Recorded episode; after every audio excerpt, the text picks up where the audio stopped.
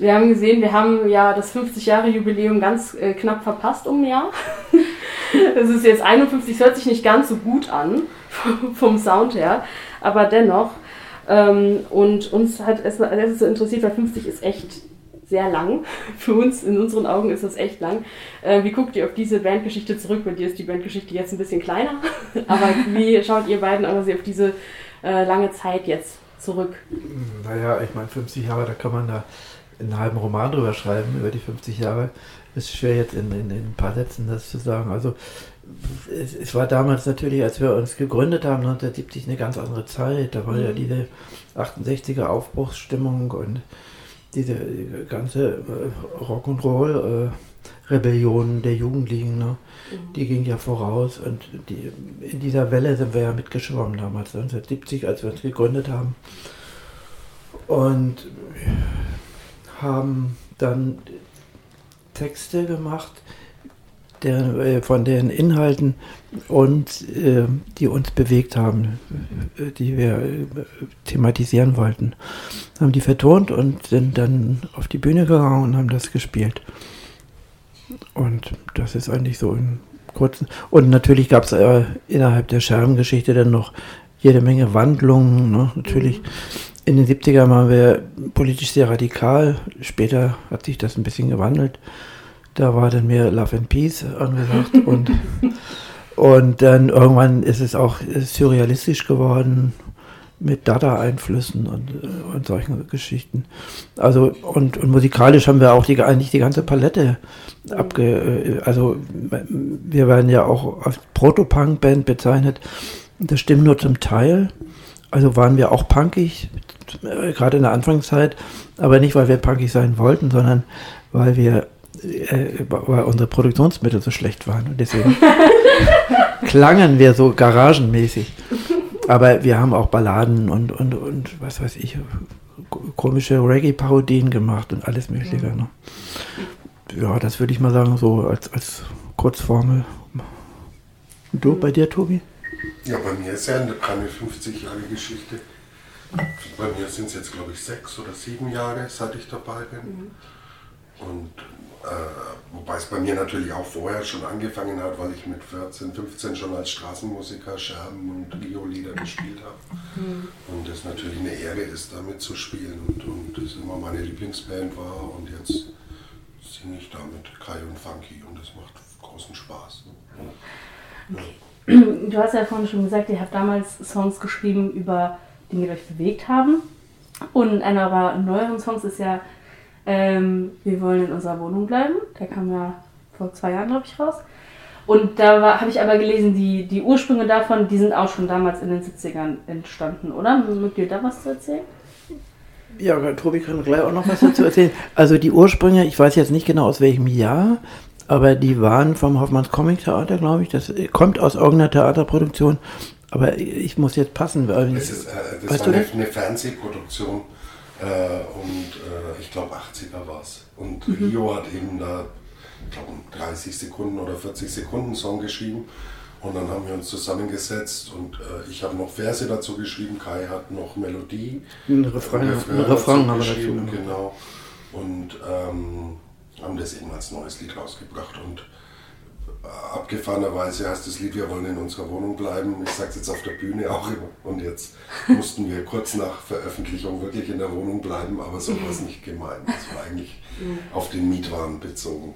Aber ich finde das so spannend, weil ähm, ja diese Anfänge eben schon in den 80ern entstanden sind, aber es ja nach wie vor total aktuell ist irgendwie, oder? Also ist das für euch... Ähm, Habt ihr, ist das nicht irgendwie auch ein bisschen frustrierend? Frage ich mich, wenn man so damals äh, über dieselben Probleme singt wie heute? Naja, also manchmal ist es musikalisch, wenn man da zum, zum äh, weiß ich nicht, tausendsten Mal keine Macht für niemand spielt, dann muss man sich manchmal, äh, muss man sich anstrengen, nochmal eine neue Motivation zu finden. Aber die Inhalte, ja gut, hat sich nicht, manches hat sich geändert oder hat sich etwas verändert, manches nicht.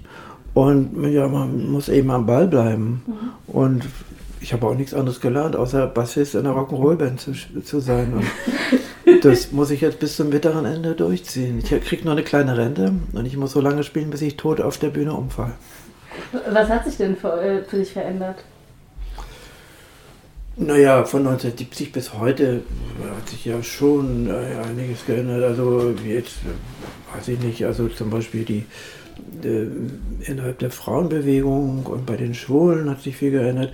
Es ist ja so eine Organisation wie Greenpeace entstanden, Ärzte ohne Grenzen, lauter solche Sachen sind passiert. Ich weiß, mir fällt mir jetzt gerade nicht ein, oder? Fällt dir noch was ja, ein? Ich glaube, dass wirklich früher, also, also ich war auch nicht dabei, aber ich glaube, dass da wirklich die Politik mehr einfach auch wirklich von Nazis und so durchsetzt war. Oder halt, äh, also was heute ist es offensichtlicher dann halt mit AfD oder so. Äh, aber ich glaube, das war früher, stelle ich mir zumindest so vor, die Universitäten und jetzt, jetzt kam ja erst raus, dass der Bundesanwaltshof, glaube ich, von, von ehemaligen Nazis, also mhm. Ich glaube, das war eben, da, war, da war der, der Feind noch klarer sozusagen, oder? Also ja, halt einmal das, ja genau. Also der, der, der Zweite Weltkrieg war ja noch nicht so lange her und da waren noch einige Altnazis so in irgendwelchen Positionen. Das ist heute nicht mehr so der Fall. Und ähm, was mir jetzt gerade noch einfällt, Willy Brandt wurde Bundeskanzler und hat damals gesagt, wir wollen mehr Demokratie wagen. Und das hat viel gebracht. Also mhm. da ist, ist auch in, in den in der Presse frei, in den Medien und auch, dass wir mit unseren radikalen Texten, wir wurden ja meistens nicht im Radio gespielt, aber hin und wieder eben doch. Und wir durften überall auftreten, wo wir wollten. Ne? Und das war schon eigentlich eine demokratiemäßig gesehen eine ganz gute Sache. Mhm. Und äh, gibt es was, was ihr heute ähm, quasi musikalisch spannend findet, was sich quasi irgendwie da jetzt so gewandelt hat, was zum einen irgendwie eure eigene Musik betrifft, aber auch die Musik, die irgendwie, ich sag jetzt mal heutzutage besonders populär ist? Naja, äh, populär ist ja äh, Hip-Hop und Rap und ich persönlich kann damit nichts anfangen, aber äh, das ist eine, ist eine sehr gute Ausdrucksmöglichkeit für die Jugend und, und mhm. die Leute, die es machen.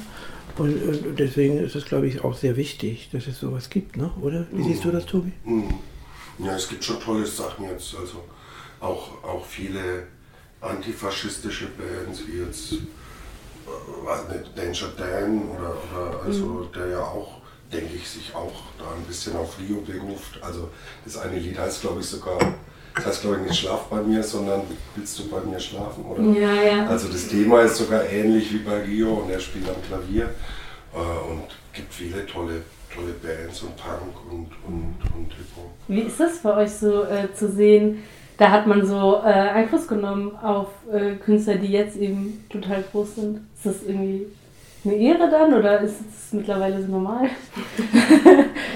ja, mit dem Wort Ehre bin ich mal vorsichtig. Aber ich freue mich natürlich immer oder wir, wir Scherben freuen uns, wenn, wenn wir dann mitkriegen, dass andere Band sagen, sie beziehen sich auf uns oder sie, sie sind von uns beeinflusst oder so.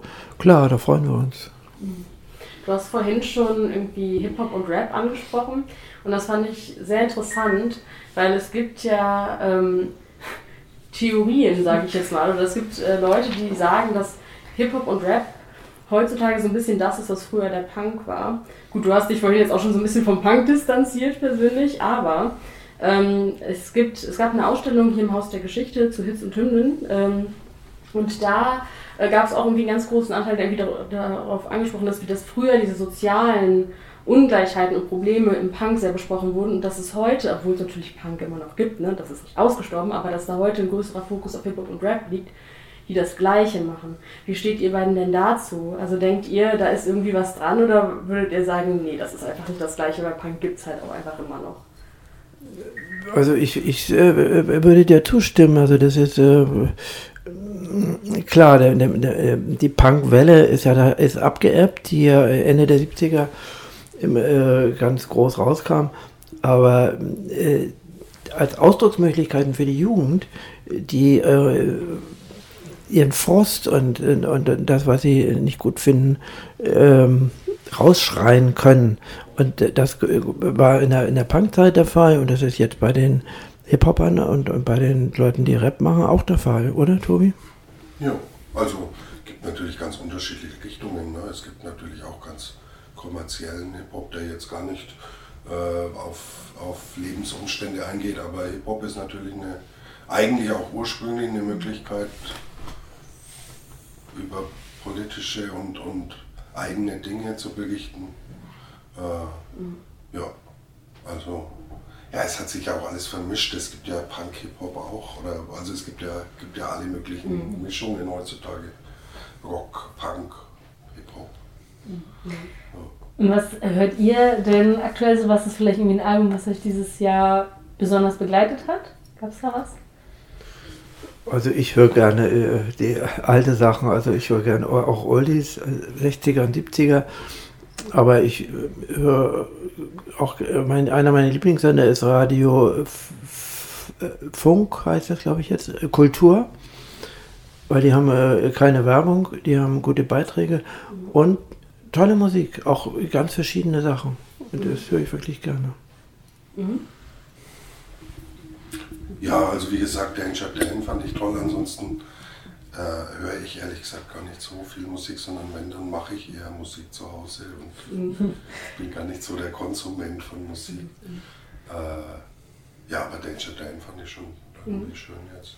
Das finde ich auch eine solide Aussage. Wenn du jetzt sagst, du hörst gar nicht so viel Musik, Warum? Also weil, ich, weil ich selber viel Musik mache und eigene Melodien im Kopf okay. habe. Also du willst dich auch nicht beeinflussen lassen? Naja, äh, ja, es gibt tolle Sachen, aber ich bin jetzt auch, also ich bin jetzt auch schon in dem Alter, wo man nicht mehr so inspiriert wird so schnell. Aber okay. leider, leider. Aber ähm, also es gibt ganz tolle Sachen und also, mhm. aber ich könnte jetzt gar nicht sagen, das Album des Jahres war das und das oder so. Mhm. Ist ja auch glaube ich, mittlerweile, die wenigsten hören, glaube ich, ein Album ganz durch. Ne? Also bei Spotify oder so gibt es irgendwie immer so einen Zufallsgenerator, der dann, also es gibt gar keine Konzeptalben mehr. Ist ein bisschen schwierig geworden, finde ich.